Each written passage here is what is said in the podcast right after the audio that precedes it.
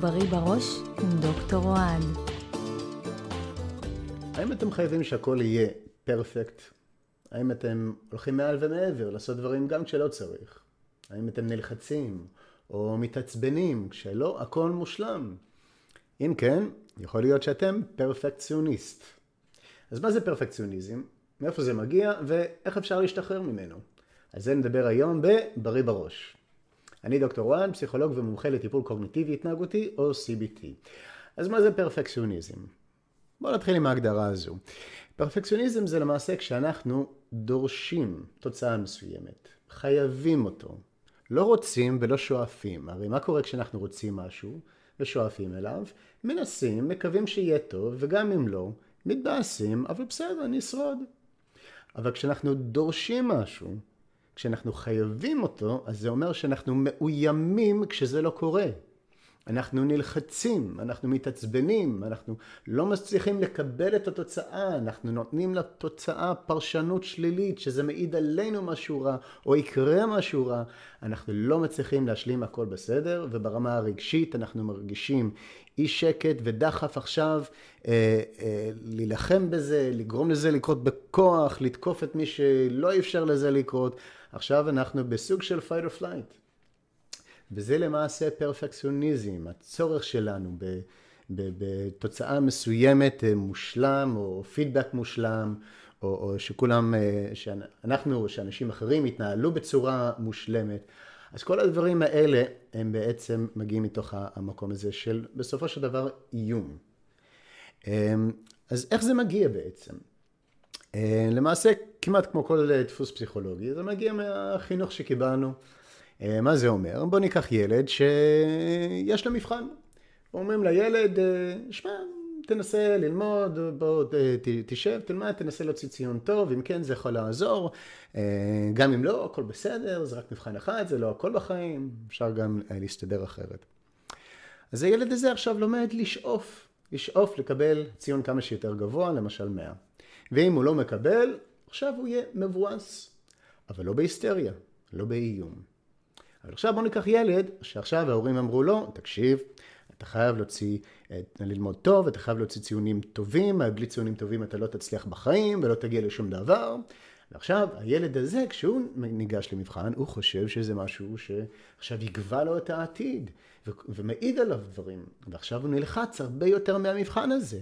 והוא uh, מלכה את עצמו אם הוא לא מצליח במבחן, הוא מתעצבן. אז הוא הרבה יותר מופעל. אז המסרים הביתיים האלה שקיבלנו מהסביבה כשגדלנו, כל מיני דוגמאות, אה, בעצם לימדו אותנו איך לפרש חוסר מושלם בכל מיני צורות. עכשיו, אצל חלק מהאנשים זה יכול להיות בלימודים ואחר כך בעבודה, אצל חלק מהאנשים זה יכול להיות באינטראקציה עם אנשים אחרים, למשל אם ההורים כל פעם ביקרו או ניסו להשתלט על הילד כל פעם שהוא לא התנהל בדיוק כמו שהם רצו, אז הילד לומד שצריך להשתלט על אחרים והכל צריך להתנהל בצורה מסוימת בפן החברתי ובפן הזוגי, אז זה יכול להתבטא בתחומים האלה, במשפחתי, בזוגי, בחברתי, ואצל אנשים זה עם עצמם, שהם דורשים מעצמם בעצם תוצאה מסוימת כי ככה הם למדו. אז זה יכול להיות בכל מיני תחומים, אבל המסר הוא די עקבי. שזה לא, אה, אה, שזה לא מספיק טוב רק לנסות, שחייבים תוצאה מסוימת.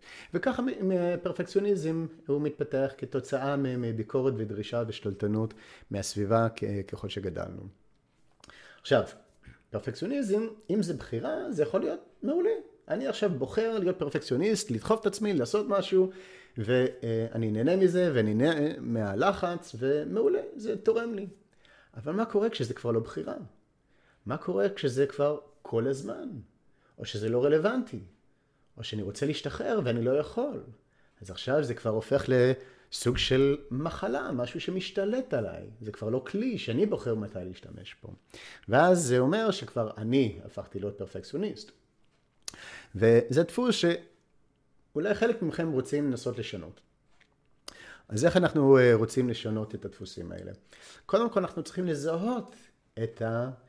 את הפרשנות הזו, את הדרישות האלה, את המילים האלה, של במקום אני רוצה, אני שואף, אני אנסה, עדיף, במקום המילים האלה אנחנו מנסים, במקום משתמשים במילים מה שנקרא דגלים אדומים, כמו אני חייב, אה, אני צריך, אני מצפה, כן, ציפייה זה דגל אדום. אה, אה, אסור שאני אקבל פחות.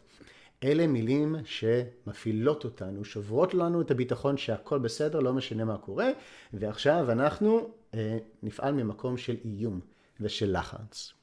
אם על תוצאה סופית אנחנו לא יכולים להגיד, באסה, אבל בסדר, אני אנסה יותר פעם הבאה, עדיין בכל זאת הסתדרתי עד עכשיו, הכל בסדר, ובמקום אני אומר משהו כמו, זה לא בסדר, זה גם דגל אדום.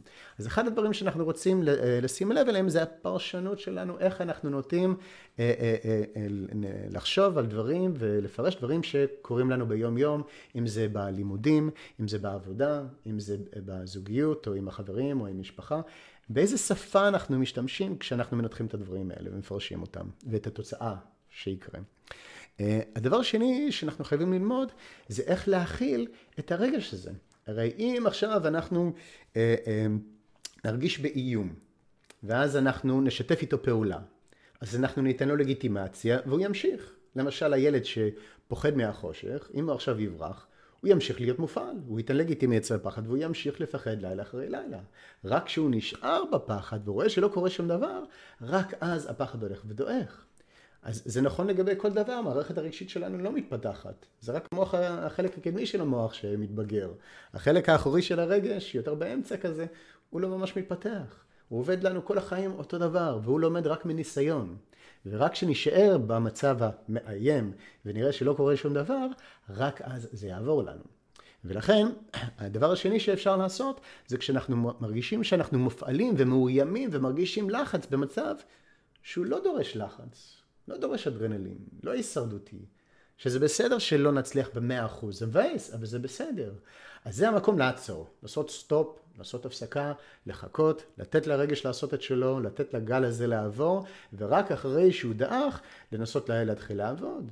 ואם אנחנו נתחיל לעבוד ופתאום עוד פעם יגיע הרגש, אז עוד פעם לעצור, אני יודע, זה נשמע מעצבן, צריך לעשות את זה כמה פעמים ברצף לפעמים בהתחלה, בימים הראשונים, אבל ככל שעוד פעם נעצור ונראה למערכת הרגשית, לא, אתה לא רלוונטי כרגע. הרגש הזה לא רלוונטי. ונחכה וניתן עוד פעם לגל הזה לעבור, כמה שזה לא נעים, וזה מריץ לנו סרטים בראש, ודפיקות לב ורעידות, אבל אם נחכה וניתן לזה לעבור, אז זה יעבור ויחזור פחות ופחות ופחות מדי פעם. ואלה שני דברים שאפשר לעשות כדי להתמודד עם הפרפקציוניזם. אחד זה לשים לב לפרשנות שלנו, לא להשתמש בדגלים אדומים, ודבר שני, כשאנחנו מרגישים את הלחץ, לעצור, לעשות פוסט, לחכות קצת, אה, שהוא יעבור, ואז לחזור לעבוד על מה שאנחנו רצינו. אה, זהו, מקווה שזה עזר לכם. אה, אם אתם רוצים לשמוע עוד טיפים כאלה, אתם מוזמנים לעשות לי subscribe או עקוב או follow. ל page שלי או לערוץ שלי, ואנחנו נדבר על עוד דברים בהמשך. אני דוקטור רן, וזה בריא בראש.